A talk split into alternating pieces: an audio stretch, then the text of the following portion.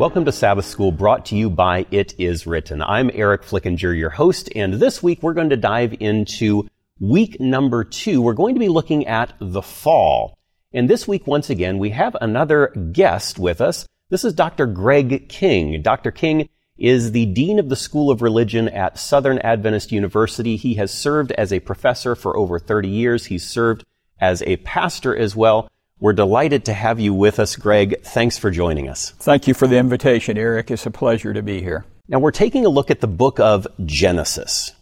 Why is the book of Genesis? You've studied the Bible, you've taught the Bible, you've dug into it for many, many years.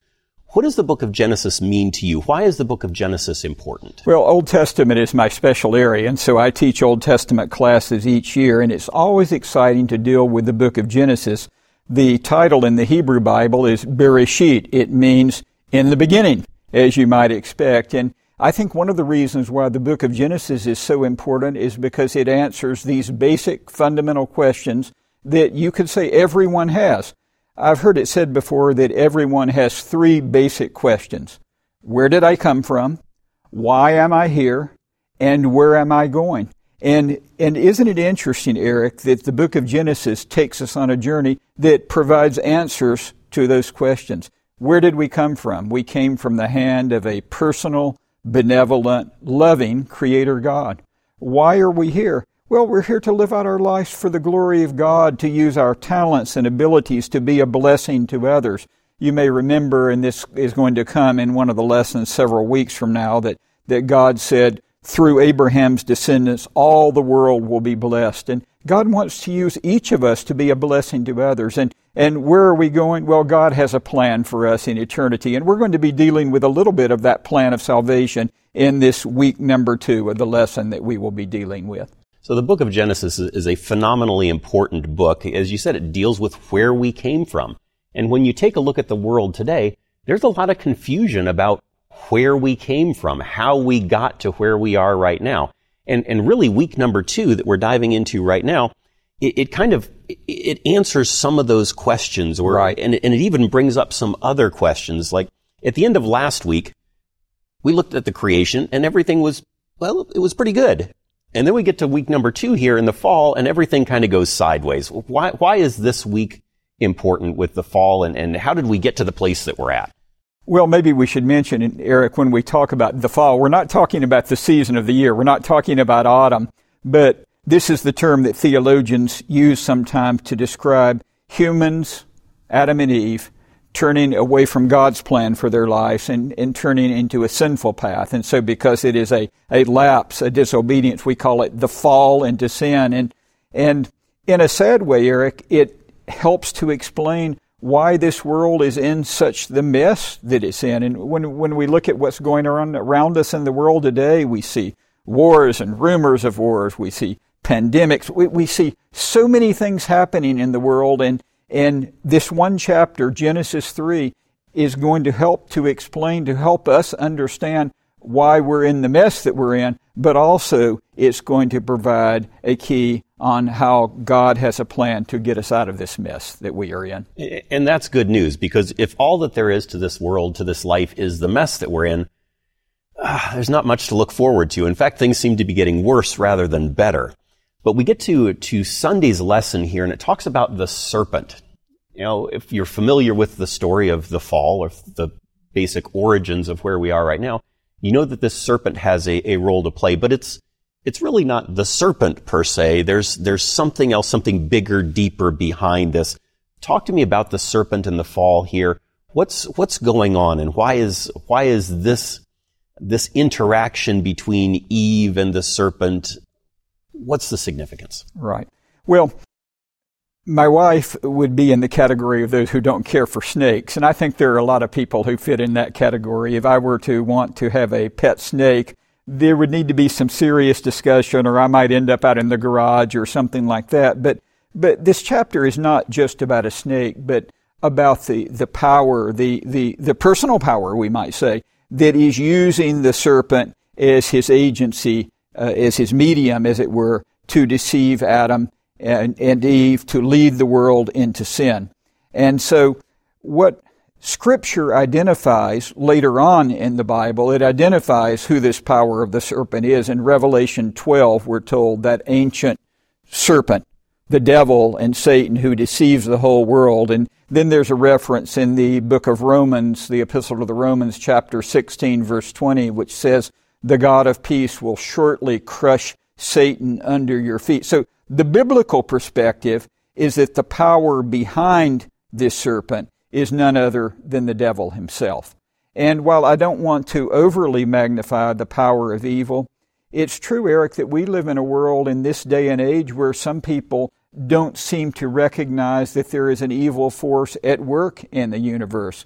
C.S. Lewis gave an interesting quote where he said, The devil would be happy to have you fall into one of two errors. Either you don't believe in the devil at all, or you have an obsessive preoccupation with him. And I think that C.S. Lewis is right in that regard. I don't want to become absorbed and to focus on the power of evil because God is infinitely more powerful. But on the other hand, we need to recognize that we don't wrestle against flesh and blood, as Ephesians says, but against principalities and powers. In other words, there is a cosmic conflict going on, a great controversy. And we need to be aware that, that there is an evil power that would work to steal your and my joy, to take us away from a relationship with Jesus Christ.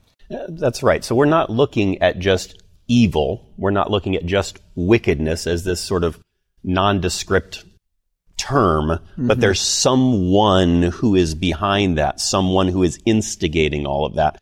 Sometimes we, we look at people, we say, I don't like them. They're, they're a bad person. They're, they've been right. mean to me. And we, we sometimes put the blame in the wrong place.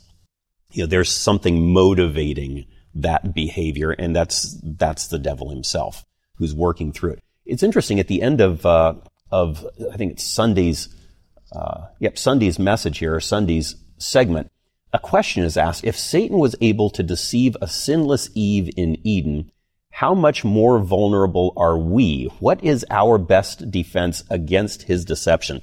When we look back at Eve, up to that point, there hadn't been on earth any deception, any reason for her to, to doubt what she was hearing.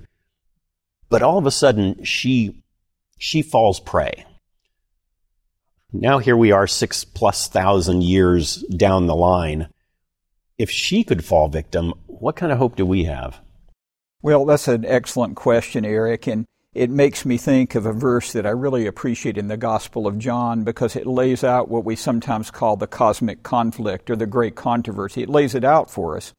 John 10 verse 10 says, The thief, speaking of the power of evil, comes only to steal and to kill and destroy. In other words, there is a personal power working against us. But the verse doesn't stop there. I came that they might have life and have it more abundantly. So I think the answer to your question, Eric, it, it certainly would have been the answer to Eve. It's the answer for us today. We've got to stay close to God. We've got to stay close to the Word of God as well, because Eve's problem was not just that she was listening to the serpent, but that she was straying from the Word of God. She disbelieved God and His Word. And so one of the things that Genesis 3 calls me, calls to me personally is it invites me to trust in God completely, implicitly, to trust God and His Word.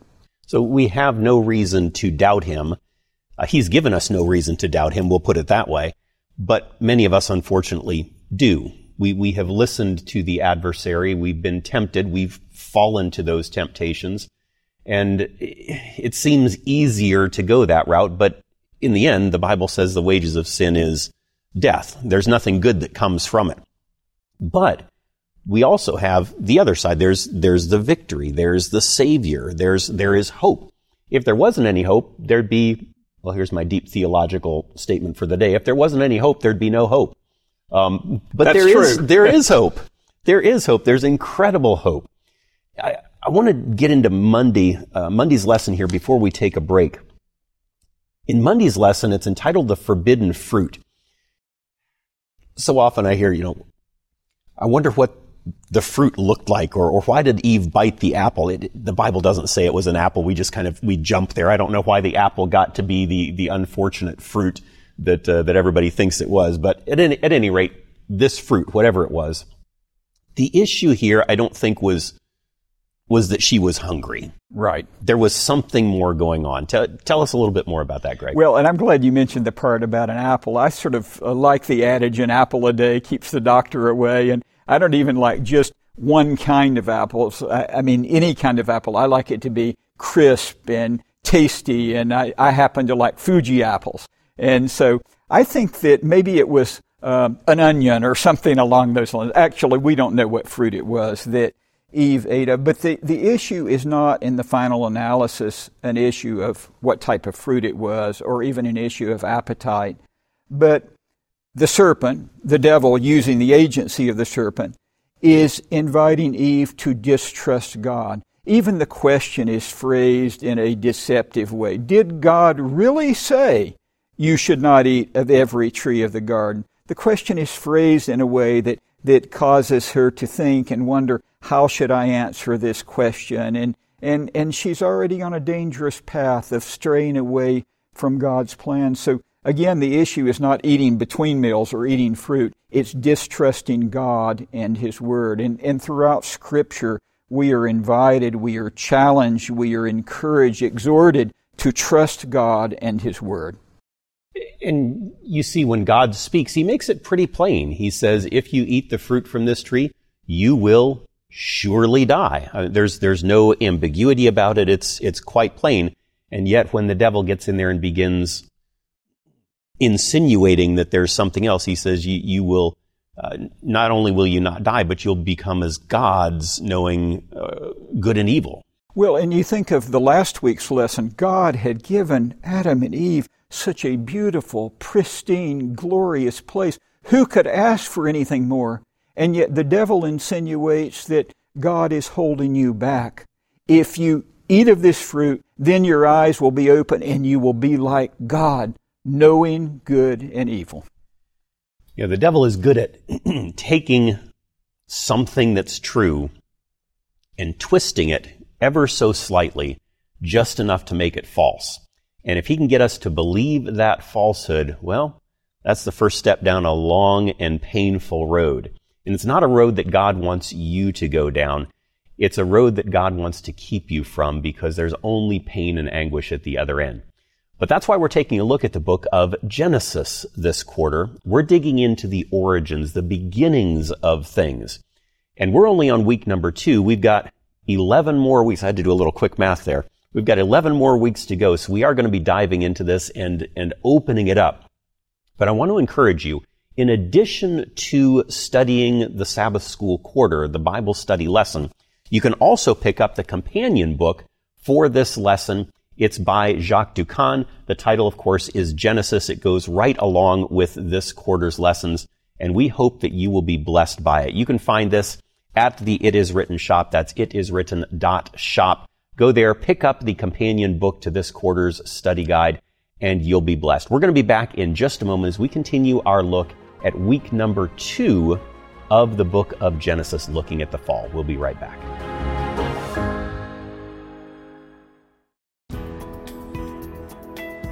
Planning for your financial future is a vital aspect of Christian stewardship. For this reason, It Is Written is pleased to offer free planned giving and estate services. For information on how we can help you, please call 800 992 2219 Call today or visit our website, hislegacy.com. Call 800 992 2219.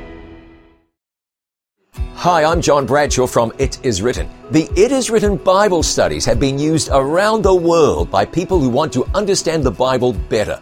They're short, they're easy to use, and they're life changing. And in them, you'll find the hope and the peace that you've been searching for. Sign up for your Bible guides today at no cost. You'll be glad you did.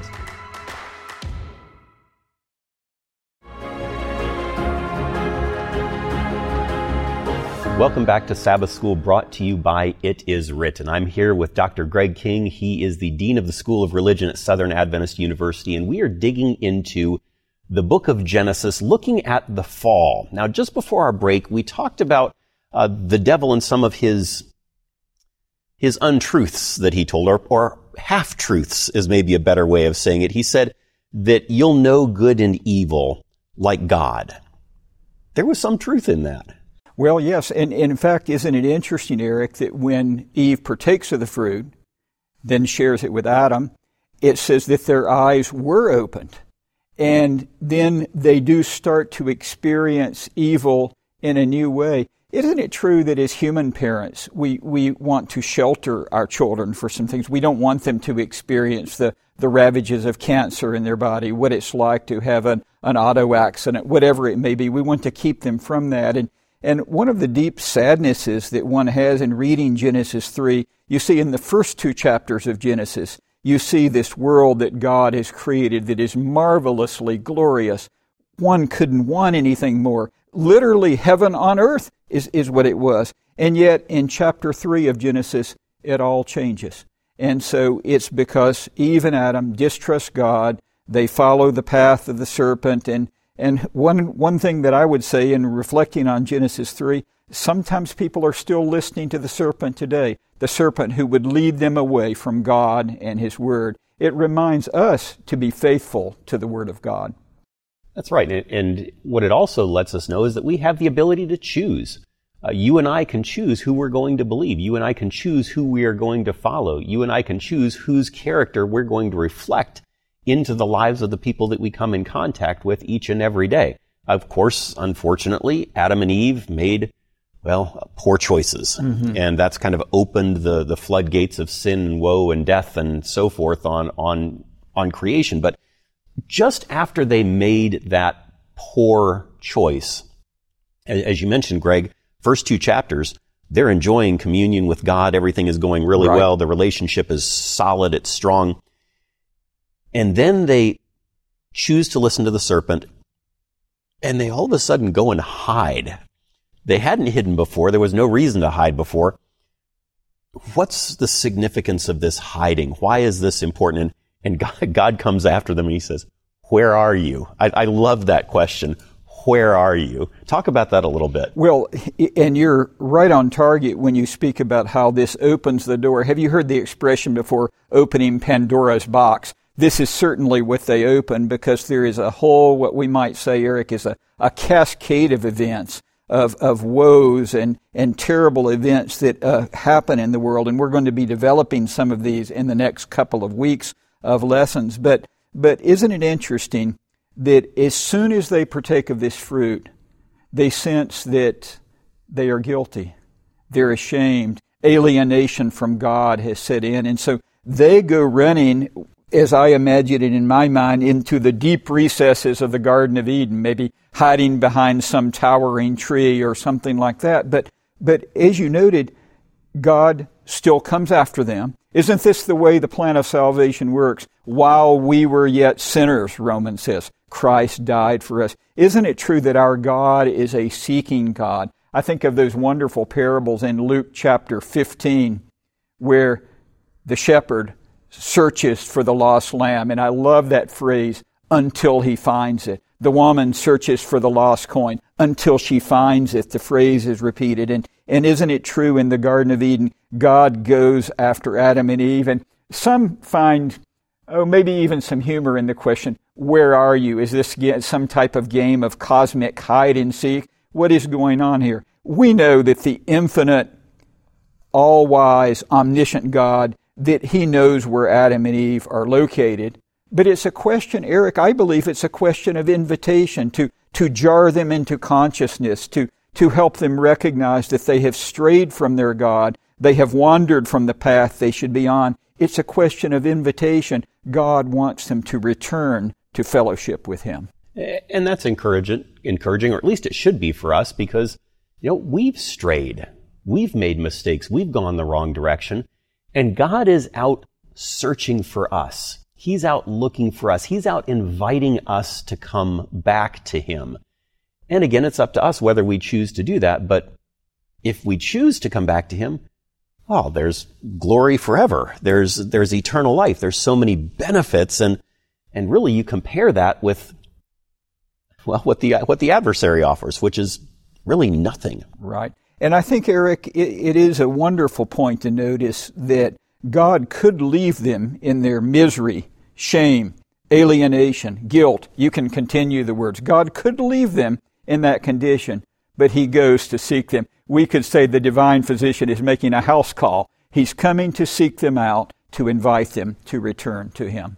Absolutely. And you see, it, it's amazing how they, they try to fix the problem themselves by, by making what the Bible, the King James calls aprons of, of leaves. Uh, God says, no, that's not going to do it. Uh, that's not going to cut it. You need something, you need more and you need different material. And then it says he makes them coats of skins. I don't know that God spoke Naugahyde into existence. I, I think something had to, had to make those skins. Those skins had to come from somewhere.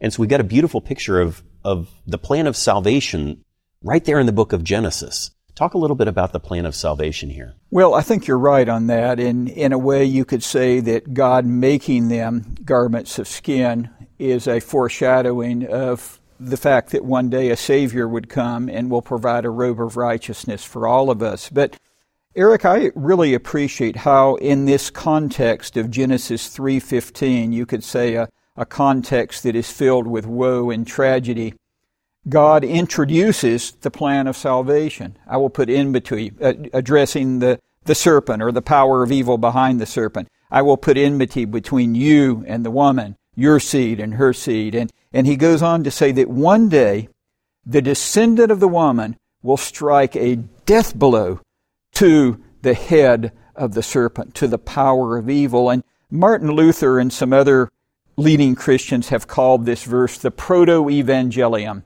that's a fancy Latin term that means the first gospel promise in Scripture. In other words, God is letting Adam and Eve and, and the whole universe know that this battle is not over, that, that the battle has been joined, and that God will one day see to it that a descendant of the woman will come and will crush the power of evil. In other words, even in this time that is so filled with tragedy and sadness, we can have hope because God has promised that a Savior will one day come.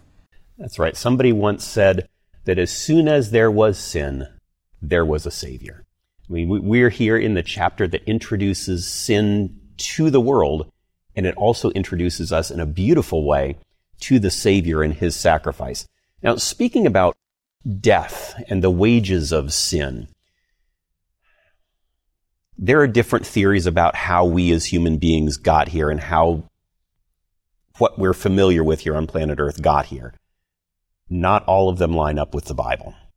When we talk about death, was death part of God's original plan for us?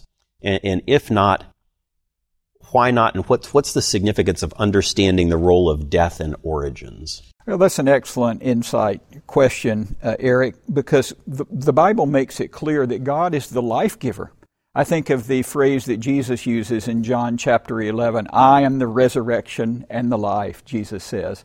And it's important to look at Genesis 1 and 2, the creation account, the first week of the lesson, which pointed out that that death was not resident in this good world that God had made. You come to the end of Genesis 1, God saw all that He had made, and it was very good. It was lovely. It was beautiful. Death was not a part of that world. And yet, there was the warning that if you eat of this tree that is in the middle of the garden, that death will enter the world. Now, the Epistle to Romans makes clear this connection between death and sin. It was through one man, Romans 5 says, that death entered the, that sin entered the world, and through sin death came. But praise God, God has a plan to, to do away with that. That one day death will be done away with. Finally, the Bible says it will be cast into the lake of fire, that death itself will be cast into the lake of fire. So, what I would say in response to that in God's good creation, death was not a part of it. Now, you alluded to some of the other views on origins progressive creation, theistic evolution. All of these other views have death, dying, predatory activity going on for millions of years. But that's not the biblical picture. God created a world that was pristine and beautiful and free of what the Bible calls the last enemy of death. I think some people, some Christians who have, I think, good motives, are trying to find ways to reconcile, I'm not even sure if that's the right word I want to use, but reconcile what science tells us about how long the earth has been here and what the Bible says.